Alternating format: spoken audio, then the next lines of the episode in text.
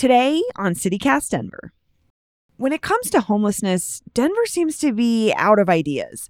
Or maybe there are too many ideas, or maybe just not the right ones. Denverites looked outward for answers this week. First to Houston, where an astonishing 25,000 people have been housed in the past decade. And then to a radical idea that's been percolating on the far left for years. So today, we invited our pal, Conor McCormick Cavanagh, who reports on housing and homelessness for Westword, to put these two ideas side by side and ask what would help our unhoused neighbors more? Housing first or cash?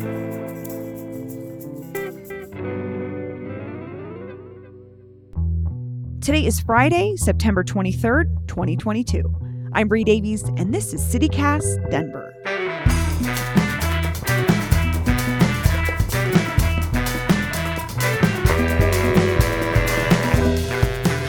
I love that I'm reading such a Paul intro about pizza. Do you want me to do it?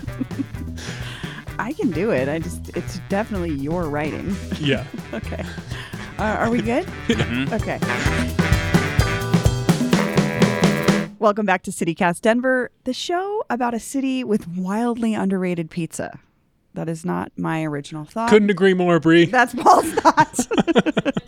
it's Friday. We're back in the Lindy Zimmer studio at Westword talking about the news of the week. I'm here with my producer, Paul Karolyi, Hey, Bree. and we're here with Westword staff writer and CityCast Denver contributor, Conor McCormick Cavanagh. Thanks for having me. So, uh, before we jump into the serious stuff, next week is unofficially Pizza Week, as we've declared here at CityCast Denver. And Heck yes. I don't know if you have any clue who's behind this push for Pizza Week, but it's not me.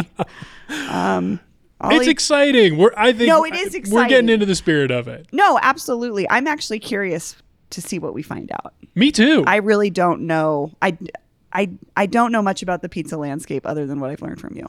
well, here's what I hope happens. Um a descent into insanity where we all come out sort of like changed and having learned about the deepest darkest corners of this city's pizza ovens. Oh, Paul. Conor, do you have a hot pizza take? Uh, I think it's a, a beautiful food. You're an East Coaster. Same one, Yeah. Conor. That was lovely. Keep going with this. No, that I was just, nice. I just think it's a a beautiful food. Um, I I eat it pretty often just because I it, it gets the job done and it, it's just delicious and like the sensory experience associated with pizza, especially when it's fresh out of the oven and hot, and it's a whole pie that's made fresh for you. And the cheese is melting, and you really get to kind of experience the idiosyncrasies of a specific pizza type. It's it's beautiful. Wow, you're just like speaking Paul's language. I love It's it. insane. That was it, it. Pizza inspires the the, the mind. It, it gets you to think in new ways. Maybe this is how a lot of us feel about burritos. I think so. I think that that's what I'm feeling because I don't have this passion for pizza. Not that I don't love it. I'm also a cold pizza person. Are you guys cold pizza people? Not really. Okay. There's never any left. Yeah, that's true. and I'm also not a leftovers person, but pizza I'll do. hmm Well, we want to hear from you. We want your hottest pizza take. You can leave us a voicemail with your name and neighborhood, and you might hear it on the show next week. Our number is 720 500 5418. Now that we've got our pizza business out of the way, um, we're going to talk about two stories this week that showed off exactly where Denver is when it comes to housing and homelessness. Um, so there was this trip to Houston uh, last week. A delegation of elected officials from Denver, uh, the Denver Metro. I'm sorry, because this was Denver and Aurora. Um, flew to Houston on sort of a fact-finding trip because Houston has, according to the New York Times, um, successfully moved 25,000 people off the streets and into homes in the last 10 years. Um, Conor, can you tell me about that trip in particular for our elected officials? Yeah, so it was um, a trip that was organized by the city of Aurora, actually, um, which is interesting because I had originally just assumed that Denver would have organized it, but um, Aurora is up to some pretty uh, innovative stuff, even if their politics sometimes seem chaotic. I was gonna say I, I feel the push and pull of like Mike Coffman, uh, the mayor, doing the sort of cosplaying homelessness stunt. That did not go well. But then there's some very progressive folks on council that want to do something different. I mean, to his credit, Mike Coffman went on this trip and there were two other Aurora City Council members, two Denver City Council members, and then two Denver Metro County Commissioners who went on the trip. And then there were some other staffers from Denver, like the mayor's deputy chief of staff, Evan Dreyer. And so they were going to Houston to on a fact finding mission because this article in the New York Times had come out over the summer that was very laudatory of the way that Houston has handled homelessness and housing. And there's a, an example at the beginning where they're talking about um, kind of dismantling an encampment in Houston. And the big thing is there there were really no issues with the residents of that encampment because they were all put into housing, um, transitional housing or permanent supportive housing immediately. And so there was no um, kind of clashing or where am I going to go or kicking the can down the road. And Which is what's been happening in Denver for 10 years straight. Absolutely. For 10 No years change. Like constant conflicts Like, on the street you can't corners go home because you don't have a home, but you can't stay every here. day. Yeah. Mm-hmm. Just everyone agrees this is the problem. I And I watched it happen out in front of my house this week. Actually, a gentleman was parked his RV. Someone called the police. It wasn't us, and Hmm. they showed up right away. So I don't know what the option would be for him. So that's a that's a great point, Paul. So yeah, so they went to Houston to see how it's done. to see how it's done, to talk with service providers there, to talk with uh, politicians there. Um, they did a site visit of a uh, soon to be finished navigation center that's being built in a, a former charter school. Um, but then the, the majority of the time they spent in Houston City Hall just meeting with folks and, and hearing what's worked. And I uh, reached out to a, a bunch of the different folks who went on the trip and I said, hey, what, what are your lessons learned? And a big one is that Denver Metro really needs to cooperate on homelessness as a region and not have kind of isolated cities and municipalities working on this issue. It has to be a team effort. So it's not just a Denver issue, it's not just an Aurora issue, but everyone has to get on board with this and we've we've heard ideas of this for a long time you know decades ago it used to be just viewed as oh that's a denver problem so if there were people experiencing homelessness in centennial or englewood or even aurora those folks were just assumed to be um, Denver's homeless population, and so there there was no kind of um, motivation to help out in that regard. But people are starting to evolve in in their mindset, and um, there seems to be good buy-in for doing a region-wide approach. Now, wh- while there's buy-in, it's you have to actually do it, and so that's that's what we need to follow going forward. I'm so so dubious of this region-wide approach. Like, not that it's not a good idea, but I was I was just reading this morning about this story that I had remembered a few weeks ago out of Douglas County. You know, Mm. a region-wide approach requires the whole region to get on board. Douglas Douglas not going to want to have anything to do with very it. uh, yeah. I mean, they most re- their most They've recent. actively said that. I I hadn't seen that, but I, I mean that you. they don't. It's just not something that they're going to deal with. Yeah, I mean that's that's what I was talking. The story I read, they their last thing they did was they put people experiencing homelessness into cars. They paid for cars to just drive them to other parts of the metro. Hancock complained about this. Coffman complained about this. Like I don't think that's a good basis for a relationship that could evolve into some, some this Houston model here. I don't know. That's just one problem though. There's like a lot to talk about. No, you're I- you're 100% right. If we think about Denver Metro, Douglas County would definitely be the outlier in any cooperation on this. For years, they've contributed next to nothing um, on this issue in terms of uh, a financial footprint. And you listen to what um, the politicians there say, and they generally um, don't seem. They wouldn't. I, I can't imagine they'd be super eager to get involved on this matter the same way that a Denver or an Englewood or a Centennial now or an Aurora would. They very much view this as not their problem, and um, I think they'd be quite happy if if there was homelessness to exist that it wasn't in Douglas County at all. Yeah. I it's such a NIMBY and political problem in viewing it this way because human beings don't adhere to geographical.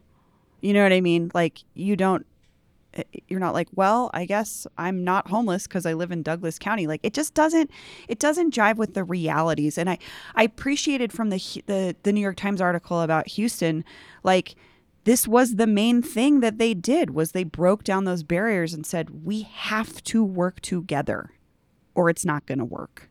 And I I'm always skeptical of articles that say like, "Oh, look, this thing solved homelessness." And I don't think they necessarily characterized it that way, but it's easy to look mm-hmm. from the outside and say something has done. Like I- I think Salt Lake Yeah. City had a similar PR situation a couple years ago. Like we've solved homelessness, and people working on the ground were like, "Well, we haven't, but we've done a lot."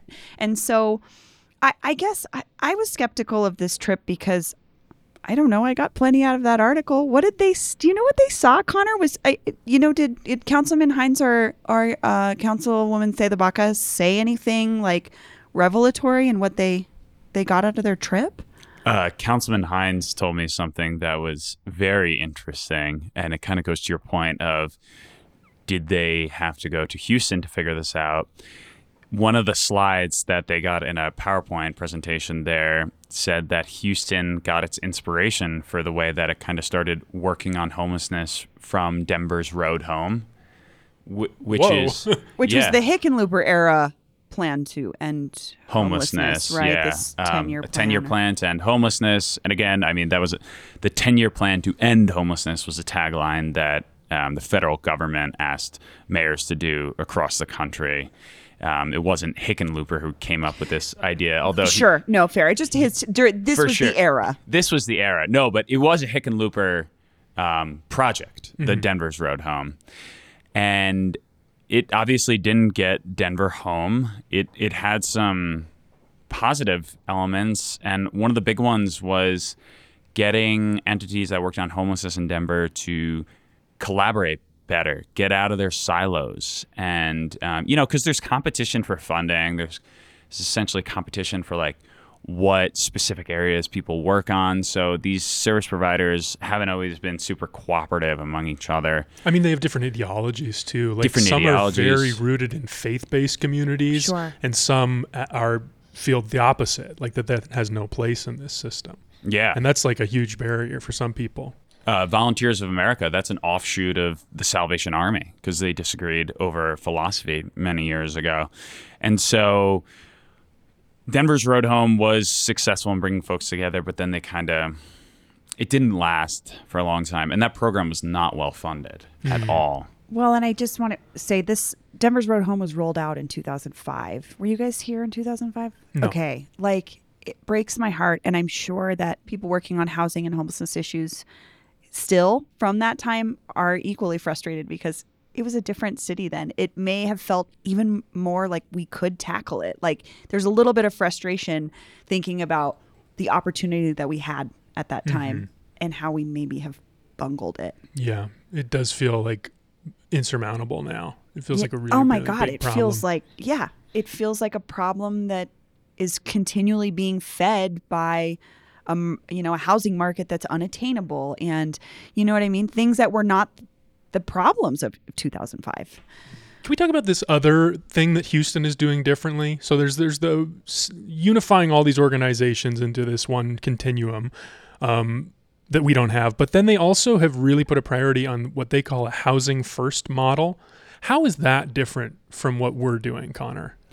So it's, I mean, in terms of rhetoric, it's no different from what Denver is doing. Denver talks, the mayor talks, Britta Fisher, the head of the Department of Housing Stability, they talk how Denver is housing first. It's this idea that rather than requiring people living on the streets or in shelters to get a job or kick a, an addiction before they can start accessing housing, the idea is to give them housing, help them connect them with housing first, and then people have a much better chance of figuring out those other difficult things in life, like getting a job if you haven't worked for a while or kicking a, a tough addiction. And Denver's been talking about this. We had the social impact bond program a few years ago where it was a housing first program, and it had really positive results. And we we saw um, people being a lot more successful uh, when when Denver used a housing first approach. But Denver doesn't have a truly housing first approach because there isn't enough housing. There isn't enough deeply affordable housing that's you know less than 30% of the area median income. So given that it doesn't um, have enough affordable housing, when when sweeps are happening, it's not a housing first approach. There's no, hey, we're gonna dismantle your encampment and here's a um, a unit to go into. That it's it's not that. It's just like we were talking about before, kind of moving people around. But you're touching on the thing that I think is the biggest issue, one of the biggest issues here. It's very complicated, but that we don't have the housing. And I think, I feel like Councilwoman CdeBaca has talked about that aspect. It's like, when are we going to force some affordability in this private market? Like, how is that going to happen? Because so far, it hasn't.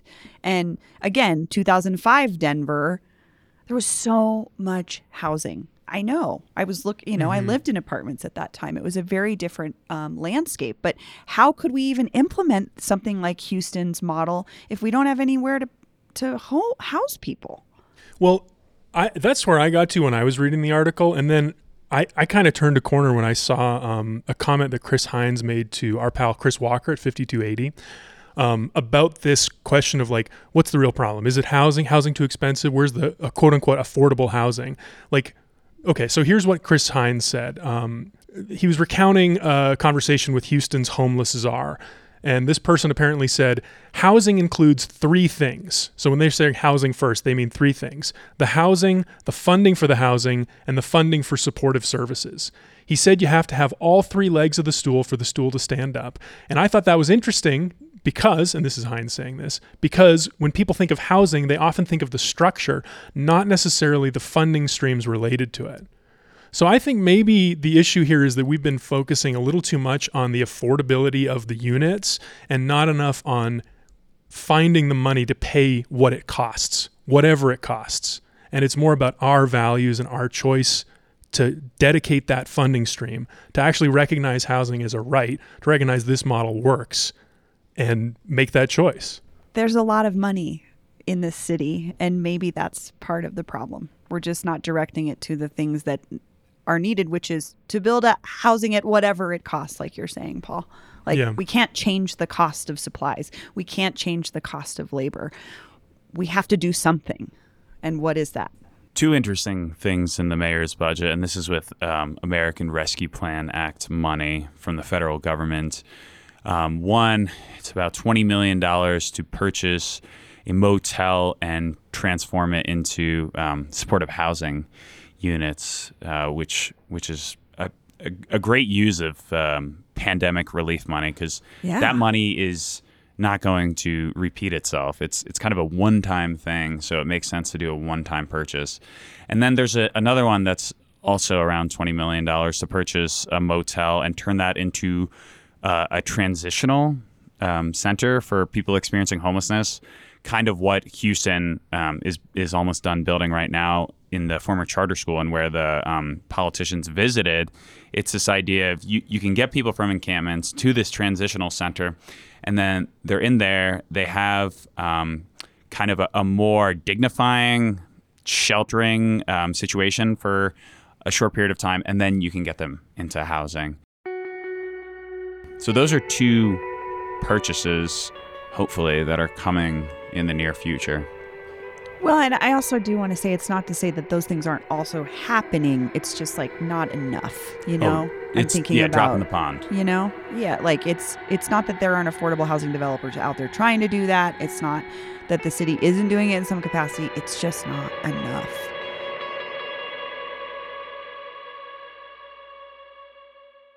Evernorth Health Services, we believe costs shouldn't get in the way of life changing care, and we're doing everything in our power to make it possible. Behavioral health solutions that also keep your projections at their best? It's possible. Pharmacy benefits that benefit your bottom line? It's possible. Complex specialty care that cares about your ROI? It's possible. Because we're already doing it.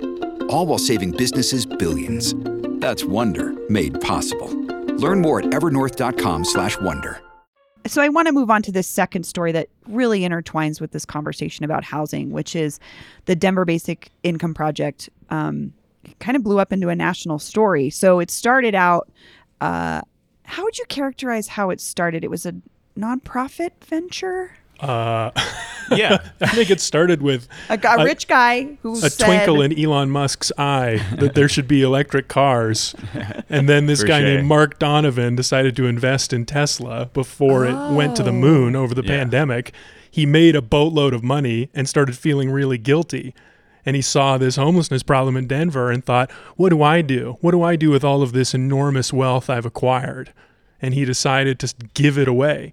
$1,000 a month to 10 people. I don't know how he met these people, but he just started giving he it was away. just a private person in the world that said, Yeah. "I want to try this thing." Yeah. Yeah. And I so- just think this is crazy that this is now a city of Denver authorized program and that's how it started. But yeah. No, yeah, it is. It's a pretty wild story. I mean, um, Mark Donovan lived for a while in, in Bali in Southeast Asia, and um, he had a, a like a clothing company that he made his that was his career for a while, and then he's making money during the pandemic, um, the early months of the pandemic, off his stock. Um, he's living in Denver, and yeah, like he had this realization, like, hey, um, you know, I should probably give back to the world. And so he he got this idea of kind of giving people um, stipends or basic income each month. And he went public with his project in June 2021, and um, it's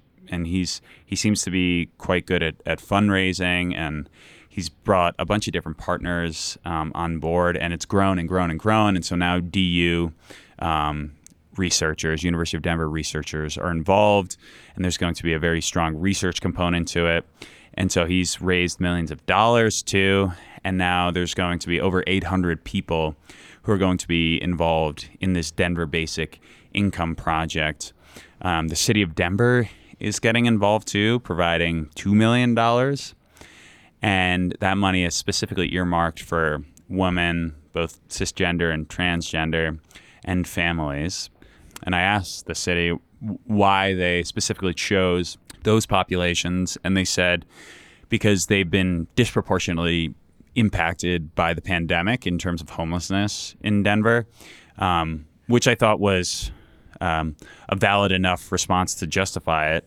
And so, um, but the, the the entire project is open to more than just those populations. So it's open to people um, experiencing homelessness, living in shelters, on the streets.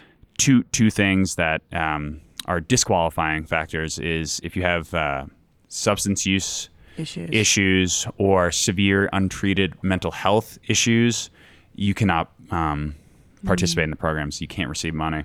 But it's going to be 260 people get, or maybe we should just explain what what basic income Yeah, I is. think, I that, think I think that's really important because people that's will really see this. UBI thing floating around, and it's one of those things that is just like I don't know what that means. Yeah, so I mean, UBI, Universal Basic Income, is this idea that um, the floor of people's incomes across the country should universally be higher than it is now. So if you have a universal basic income, you're kind of lifting everyone's floor. And Andrew Yang, when he was running for president this past uh, presidential election cycle, he was one of his big campaign issues was UBI.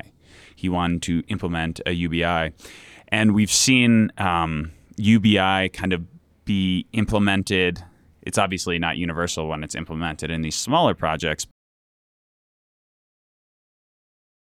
A certain amount of money each month was implemented in Vancouver um, as part of the New Leaf project, and it had really positive results. And so, um, yeah, the Denver Basic Income Project is essentially exploring and researching.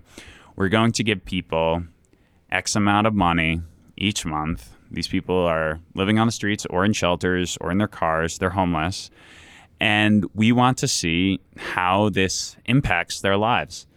Um, what are the positive benefits? Are they able to secure housing more easily?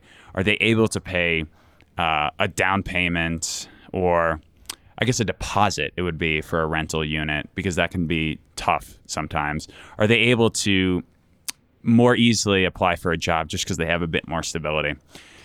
And the difference in this approach, I think it's important to note, is um, this is putting cash assistance in the hands of folks to make decisions for themselves about what they need, right? So it's not like, you know, you have to go to a food bank to get food or apply through a program to get a voucher to do a what, you know, whatever, get a navigator to get you into the system to get this, you know, maybe you just need new glasses. You know what I mean? Like, not that like, you know, the Stout Street Clinic isn't doing amazing things there and stuff, but this idea is like, just give people money to take care of the stuff that they need. And so I just wanted to make that clear so folks understand that this is like pretty radical when you think about a government saying, we're just going to give folks, you know, a check every month. It's pretty radical for the U.S., especially. I mean, this is so not what we've done as a country, um, at least in recent history. And so, yeah, it's money, no strings attached.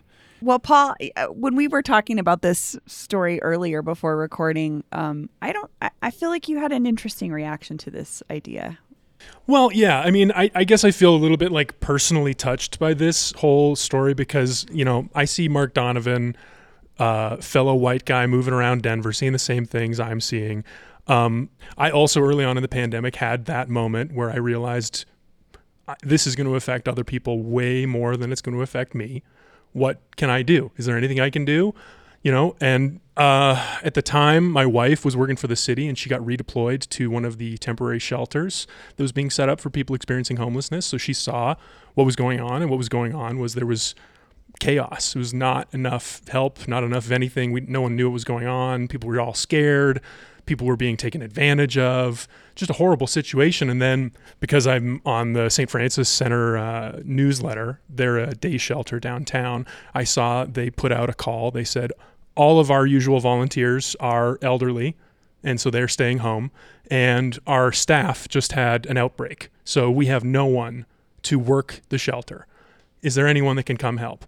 And that was late March 2020. So ever since then, I've been going in every week, a little bit less frequently lately. And I actually just decided to stop doing it.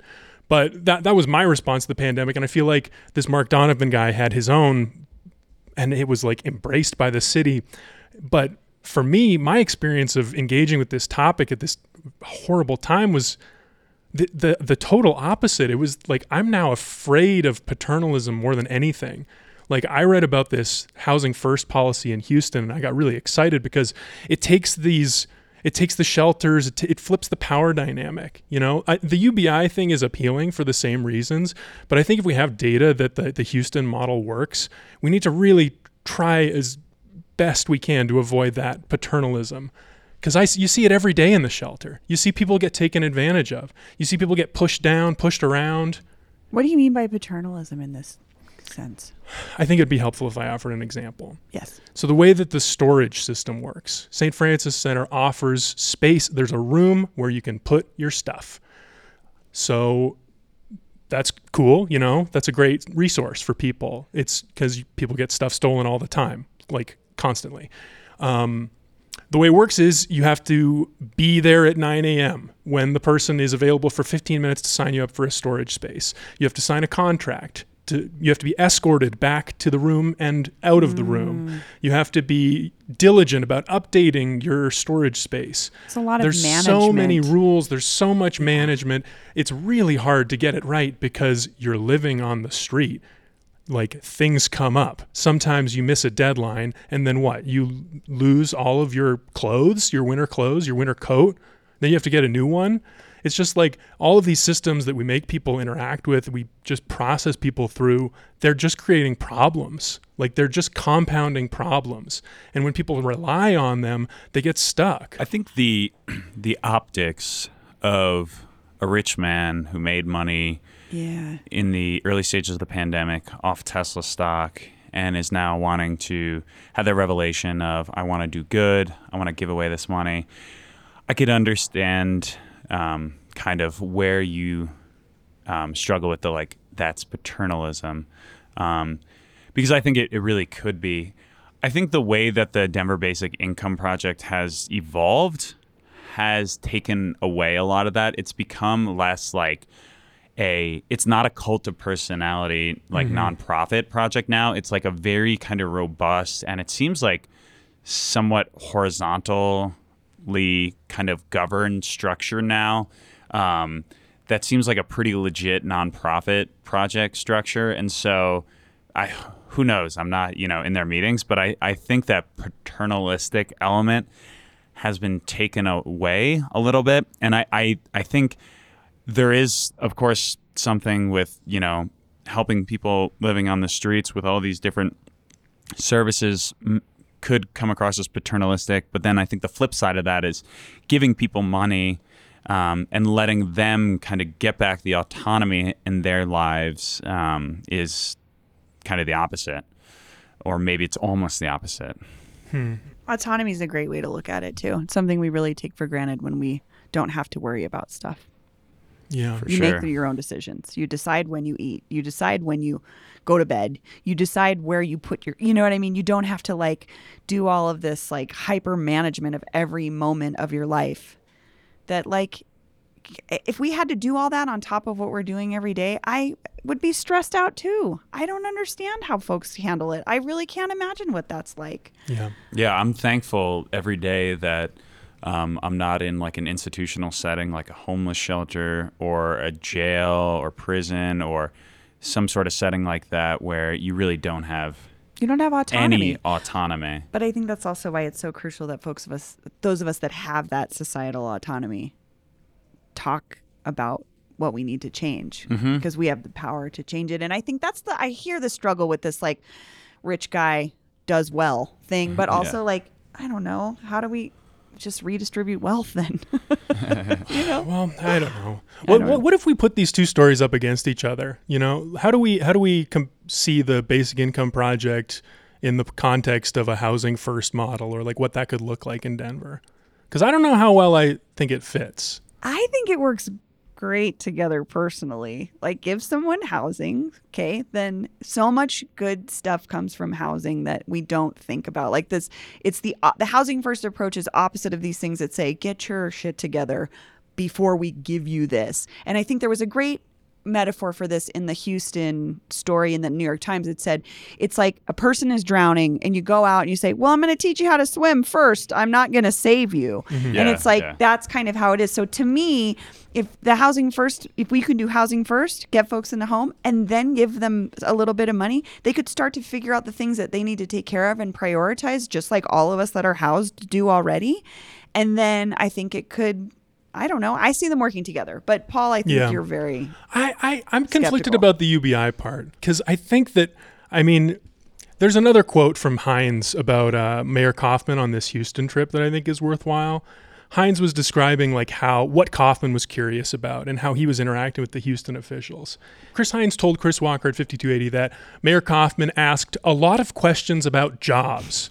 and the homeless czar in Houston kept driving home the point that they had only one metric taking someone without a home and putting them into a home. So I I reached out to the city of Aurora to see um, if I could kind of get some reactions from Mayor Coffman, and they pointed me in the direction of. They said, "Did you see his Facebook post?" So I looked at his Facebook post about it. He's very he's very good about posting on Twitter and Facebook all his thoughts and. He said he was very um, intrigued by this kind of more collaborative approach but he's still very skeptical of the housing first idea and model. And he said that he had asked about this these metrics and he, he wasn't satisfied with the answers. So yeah, I I mean maybe Mayor Coffman is just not gonna ever be into the housing first model. Um, He's really a bootstraps guy. yeah, I I don't know. Um, Uh, something else I wanted to talk. We're talking about the politics of this. Um, with the UBI, with Denver, the city of Denver embracing this idea. Conor, I have to say, I'm a little skeptical that Mayor Hancock on his way out is like, this sounds great. Like this feels like one last good PR push to me. If I'm being extremely cynical, as I tend to be with him. Why do you? What do you think about that? This timing. I mean, I'm super cynical of politicians too, just because when you when you cover politics, the only natural um, way to view politics and politicians is from a cynical perspective. But I think I think Hancock is evolving on homelessness and housing um, in his last term as mayor, kind of very late. In his third term, he mentioned when he did his State of the City speech a couple months ago, he talked, he essentially admitted that sweeps were just kicking the the can down the road and re- weren't really achieving anything, um, which I was kind of struck by him admitting that publicly. And then, I mean, even if this is part of his motivation is for this good PR, it's like Okay. whatever. I mean, that's Whatever gets that's the job done. That's a lot of politicians. The work that they do in a nutshell. It's good PR. Um, makes them look good. Makes them a viable candidate in the future. So, yeah, Ugh. No, I I, feel you. It's like, okay, well, if that that is what it is, fine. But at least we're getting universal basic income out of it. Paul, what do you think? Um, I think he's scoring points. It's like a short-term win, and he doesn't have to deal with the consequences. Yeah. Like Yeah. I don't That's think this is a problem that you solve with these like limited run, like poorly funded programs. Yeah. Like I've heard a lot of great stories about people who have got a lot out of these safe outdoor spaces we've been talking about the last couple years, but Yeah. it's like not the scale to make a real difference and it's it's like the small shiny thing to look at that chips away at the actual big consistent funding stream you need to house people mm-hmm.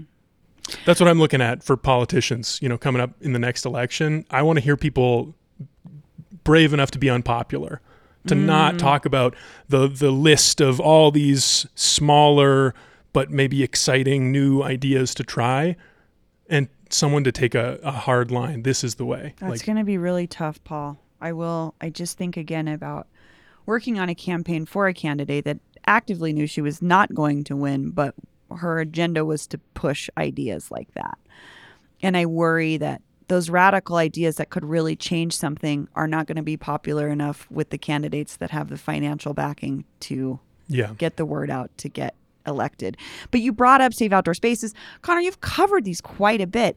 What do you think how do they function when we look at something like housing first? Like where where do they fit in the into the equation?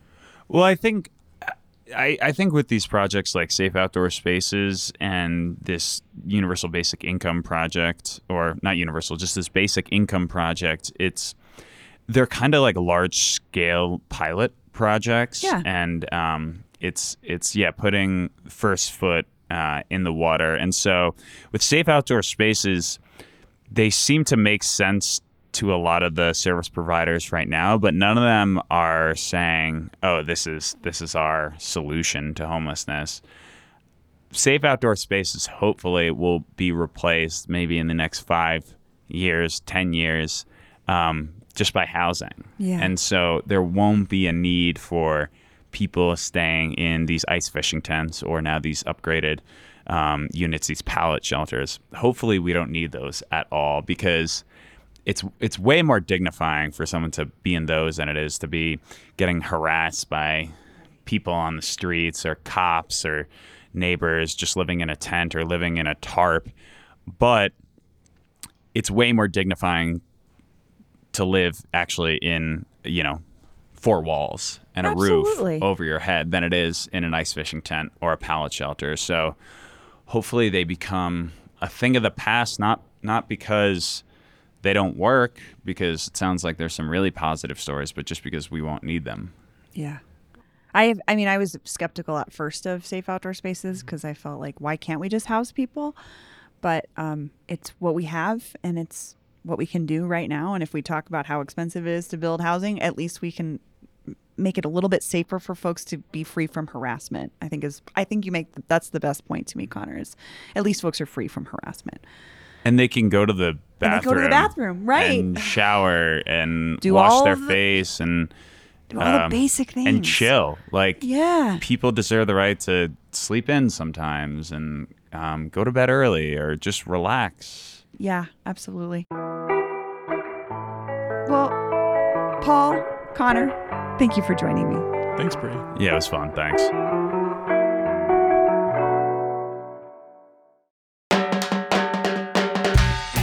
That's all for today here on CityCast Denver. Our producers this week were Paul Karolyi, Aaron O'Toole, and Lizzie Goldsmith.